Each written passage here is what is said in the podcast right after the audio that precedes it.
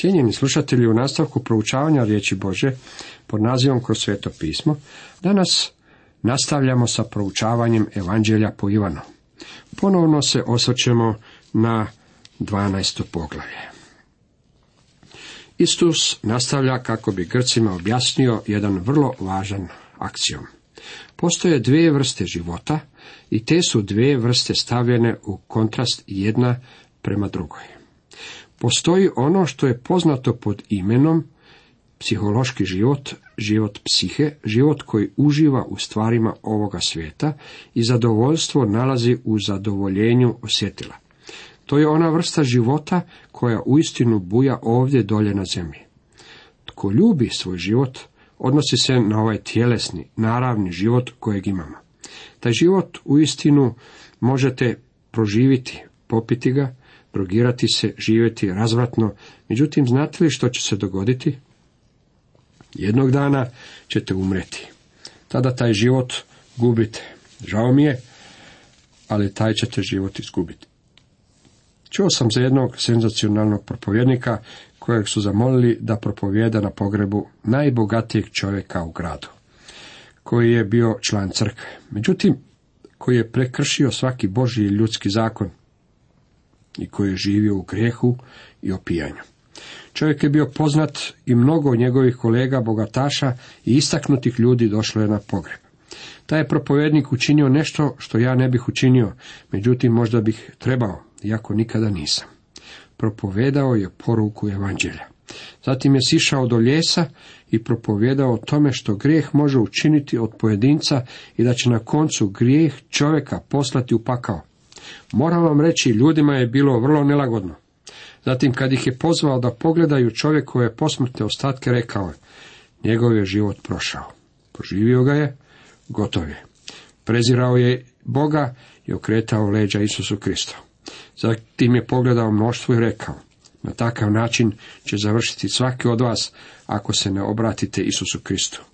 To znači otvoreno propovjedati evanđelje, možda preotvoreno. Poruku evanđelja trebamo prenijeti onako kako ona i glasi. Naš je gospodin rekao ovo. Tko ljubi svoj život, izgubit će ga.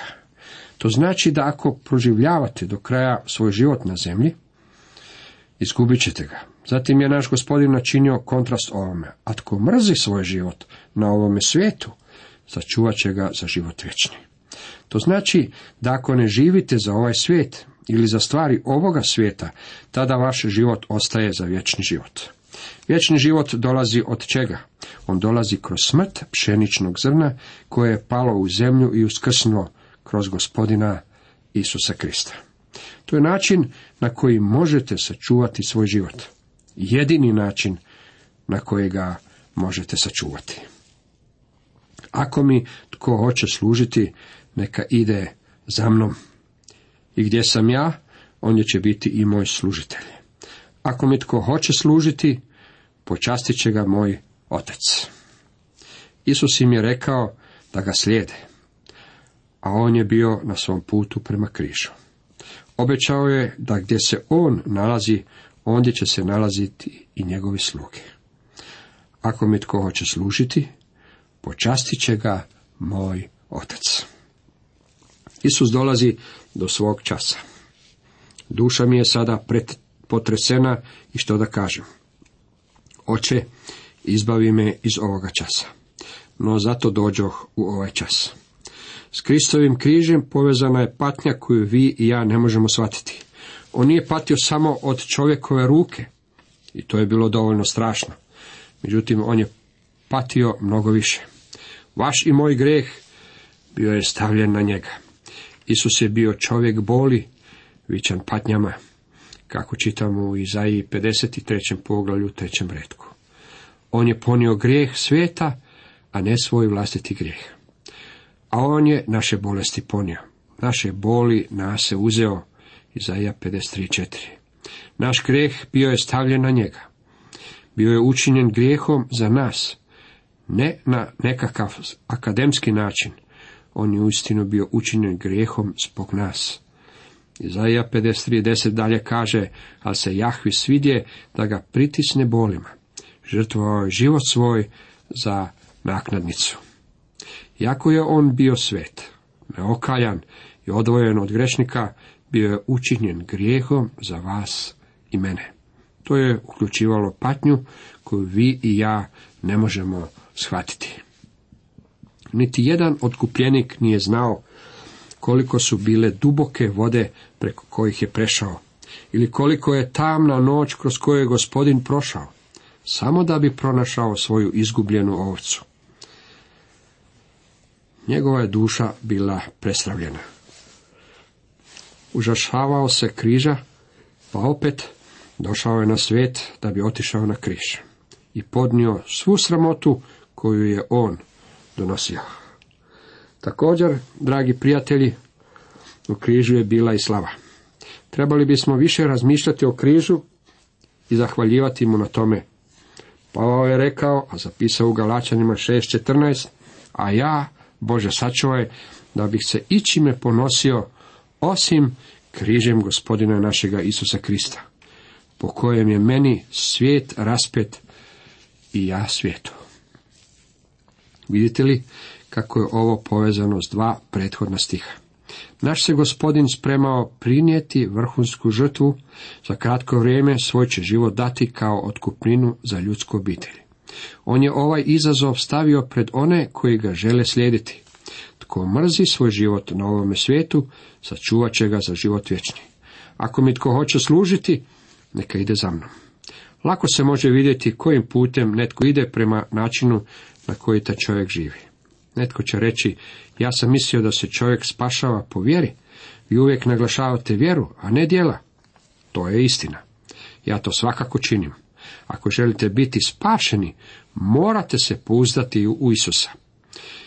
U dijelima 16.31 čitamo, vjeruj u gospodina Isusa i spasit će se. Međutim, želim reći ovo. Ako se u istinu pouzdajete u Krista, to će izmijeniti vaš život iz korijena. Ako to ne izmijeni vaš život, tada se ne pouzdajete u njega. Kad vidim kršćanina koji zalaže svo svoje imanje da bi mogao živjeti u raskoši ovdje na zemlji, pitam se kako taj čovjek može očekivati gospodinov povratak i iščekivati ga s čežnjom. Ko ljubi svoj život, izgubit će ga. Zapazite također na koji je način ovo povezano s Isusovim riječima. I gdje sam ja, ondje će biti i moj služitelj. Ako mi tko hoće služiti, počastit će ga moj otac. Ne radi se o tome da gospodin ide s nama, već o tome da mi budemo ondje gdje je gospodin. Neki mi je čovjek jednom prigodom rekao, znate, ja sam član liberalne crkve, međutim, ja gospodina vodim sa sobom. Dragi prijatelji, imam novo za vas. Gospodin ne odlazi u tamošnju crkvu. Gospodin neće ići vašim putem. Vi morate ići onamo gdje je gospodin. Naše spasenje nije jeftino. Naš je gospodin osjećao odbojnost prema tom času. Da je bilo moguće, on je želio da ga otac poštedi strave da bude učinjen grijehom. Iako je znao da je to razlog zbog kojeg je došao na svijet. Zatim je rekao, oče, proslavi ime svoje. Oče, proslavi ime svoje. U to dođe glas neba, proslavio sam i opet ću proslaviti. Njegova vrhunska želja je donošenje slave Božem imenu. Kakva je to pouka za nas? Mi bismo se tužili i samo bismo crmonili i pitali Boga, Zašto uopće dopušta da nam se događa nešto neugodno?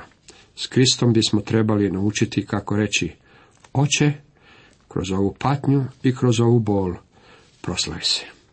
Nebo nije moglo ostati tiho, već je morala uslijediti reakcija. Bog je odgovorio čujnim glasom. Jeste li zapazili da mu je Bog progovorio iz neba u tri prigode? Na početku, na sredini i na kraju Isusove službe.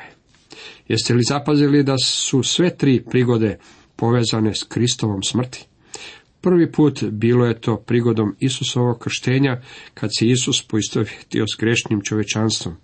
Drugi put bilo je to prigodom Isusovog preobraženja, Kad su Ilija, Mojsi i gospodin Isus razgovarali o Isusovom izlasku, što se doskora trebao ispuniti u Jeruzalemu.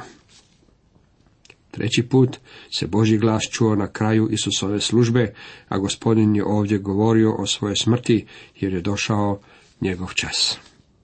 Mnoštvo koje je ondje stajalo i slušalo govoraše, zagrmjelo je. Drugi govorahu, anđeo mu je zborio. Isus na to reče, ovaj glas nije bio poradi mene, nego poradi vas. Koja je skupina bila u pravu? Niti jedna. To nije bio anđeo, bio je otac koji mu je govorio. Jedna je skupina vjerovala da se radi o nadnaravnoj pojavi. Znali su da je glas bio artikuliran. Znali su za službu anđela koji su imali u starome zavjetu i razumjeli su da su Bože poruke svakom čovjeku u pravilu dolazile preko anđela gospodnjeg. Međutim, nisu razumjeli da je anđeo gospodnji bio Krist prije svog utjelovljenja.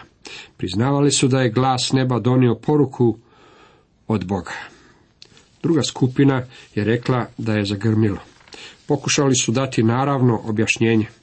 To je ista reakcija koju mnogi ljudi imaju i danas. Oni tvrde da je Božja riječ puna pogreški da čuda koja su opisana ne mogu biti točna. Zbog toga što ne vjeruju u njih, oni su rekli da je zagrmjelo. Nekim ljudima koji su dolazili na biblijska proučavanja gdje su slušali moje trake s predavanjima o knjizi otkrivenja, jedan je liberalni teolog rekao kako nitko ne može razumjeti knjigu otkrivenja, da ona jednostavno nema smisla. On je time otkrio svoje neznanje, jer je knjiga otkrivenja vrlo logična knjiga i vjerojatno najsistematičnija knjiga u Bibliji. Međutim, vidite, njemu je to bila grmljavina. Bila je to samo buka. Božja riječ govori o tome kako je njegovo rođenje bilo nadnaravno. Život ispunjen čudima, a smrt nalik zrnu pšenice. On nije ostao u zemlji, dragi prijatelji. On je ustao baš kao što to čini zrno pšenice. Liberalni teolozi koji tvrde Isusove kosti počivaju negdje ispod sirijskog neba, u istinu imaju problem. Gdje su te kosti? Kristovo uskrsnuće nije bilo duhovno, već stvarno. Njegovo tijelo je bilo uskrsnuto, njegove kosti nisu nigdje na zemlji. Da, to je isti trik kojeg se upotrebljava tijekom stoljeća, zagrmilo je. Reći tako što nije nikakav znak velike inteligencije. Potrebno nam je duhovno zapažanje i poštovanje da bismo čuli, upoznali i vidjeli Božju riječ. Moramo shvatiti da nas Boži duh mora prosvjetliti kad uzmemo u ruke Božju riječ. Sada je sud ovomu svijetu, sada će knez ovoga svijeta biti izbačen. A ja kad budem uzdignut sa zemlje, sve ću privući k sebi. To reče da označi kakvom će smrću umrijeti. Kristova smrt na križu bila je osuda svijeta i kneza ovog svijeta. To je jedna od stvari za koju će sveti duh posvjedočiti prema onome što piše u Ivanu 16. poglavlju od 7. do 11. redka. Mi živimo u svijetu koji je već osuđen. Isus je došao umrijeti osuđujućom smrću za grijehe svijeta. Ako svijet to ne želi prihvatiti, svijet je osuđen. Na koji je način Sotona knez ovoga svijeta izbačen van? Ja vjerujem da je to učinjeno postupno. Kad je Krist umro na križu, uvjeren sam da Sotona nije svačao što se događa. Ono što je mislio da je poraz, okrenulo se u pobjedu. Izgubio je bitku kod križa, što je razlog zbog kojeg je gospodin mogao reći da je knez ovoga svijeta izbačen. Zatim u otkrivenju 12. poglavlju 10. redku rečeno nam je da će Sotona biti izbačen iz neba, što je druga faza. Dalje u otkrivenju 20. poglavlju trećem redku bit će bačen u bezdan, a u otkrivenju 20. poglavlju 10. redku bit će bačen u ognjeno jezero. To je posljednja faza njegovog poraza. Na križu je bila zapečačena njegova sudbina. Križ označava Kristovu pobjedu i Sotonin poraz.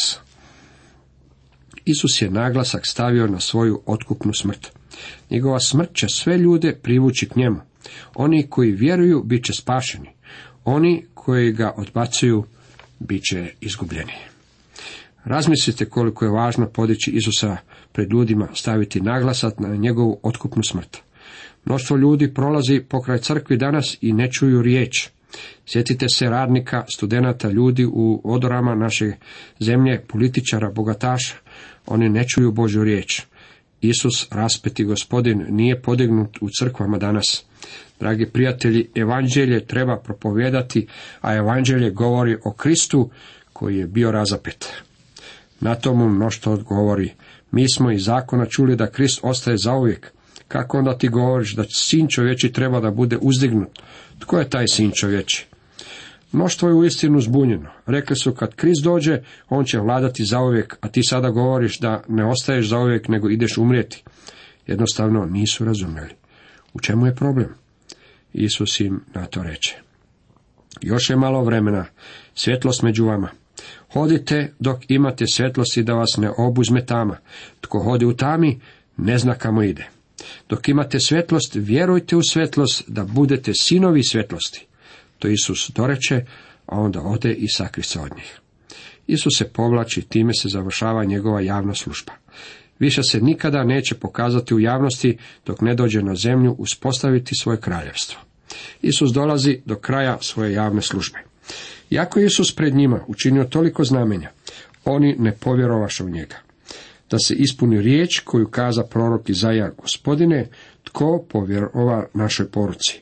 Kome li se otkri ruka gospodnja? Stoga i ne mogahu vjerovati, jer Izaija dalje kaže, za slijepi im oči, stvrdnu srca, da očima ne vide, srcem ne razumiju, te se ne obrate, pa ih ozdravim. Reče to Izaija, jer je vidio slavu njegovu, te o njemu zborio. Ovdje saznajemo u čemu je bio problem.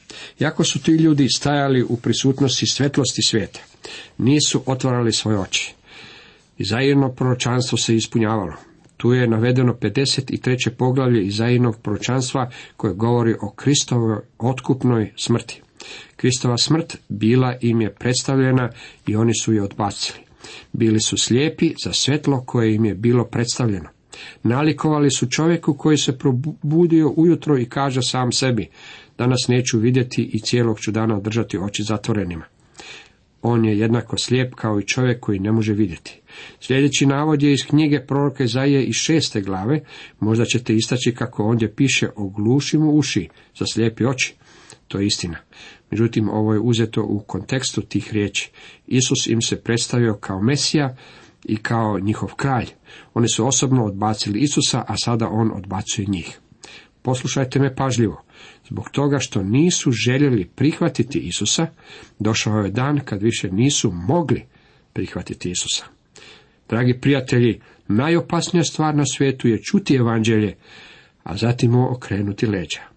Ako smo samo slušate i slušate i ne prihvaćate i djelujete u skladu s riječima koje čujete, doći će vrijeme kad nećete moći vidjeti i čuti. Bog je Bog i On je taj koji ima posljednju riječ. Ipak, mnogi su i od glavara vjerovali u njega, ali zbog farizeja nisu to priznavali, da ne budu izopćeni iz sinagoga. Jer više im je bilo do slave ljudske nego do slave Božje. To je u istinu šteta. Oni su nalikovali potajnim vjernicima danas koji su kukavice. Bilo kako bilo vidjet ćemo dvoje takvih tajnih vjernika kako skidaju Isusovo tijelo s križa. A Isus povika, tko u mene vjeruje, ne vjeruje u mene, nego u onoga koji me posla. I tko vidi mene, vidi onoga koji me posla. Ja svjetlost dođoh na svijet, da nijedan koji u mene vjeruje, u tami ne ostane. Isus ponavlja svoju veličanstvenu tvrdnju da je on svjetlo svijeta. To je nastavak riječi o trenutku kad je slijepcu otvori oči. On će otvoriti oči svakome tko je voljan priznati da je slijep i da mu je potrebno svjetlo svijeta. I slušali tko moje riječi, a ne čuva ih, ja ga ne sudim. Ja nisam došao suditi svijetu, nego svijet spasiti. Tko mene odbacuje i riječi mojih ne prima, ima svoga suca. Riječ koju sam zborio, ona će mu suditi u posljednji dan. Jer nisam ja zborio sam od sebe, nego onaj koji me posla. Otac, on mi dade zapovjed što da kažem, što da zborim. I znam, zapovjed njegova jeste život vječni. Što je dakle zborim, tako zborim kako mi je rekao Otac. Dragi prijatelji, bit ćemo suđeni prema Božoj riječi. Nećemo biti suđeni prema našim malim dobrim djelima. Nećemo biti suđeni prema onome što mi mislimo da je religija. Ne, bit ćemo suđeni prema Božoj riječi. Isus je prvi put došao kao spasitelj. Ja nisam došao suditi svijetu, nego svijet spasiti. Sljedeći put doći će kao sudac. Glas neba nam i danas poručuje, ovo je sin moj ljubljeni, slušajte ga. Time završava ovaj odjeljak u Evanđelju po Ivanu. Ljudi su okrenuli svoja leđa tom glasu, odbacili su kralja. Kad su to učinili, kralj je odbacio njih. On je uvijek kralj. Cijenjeni slušatelji, toliko za danas.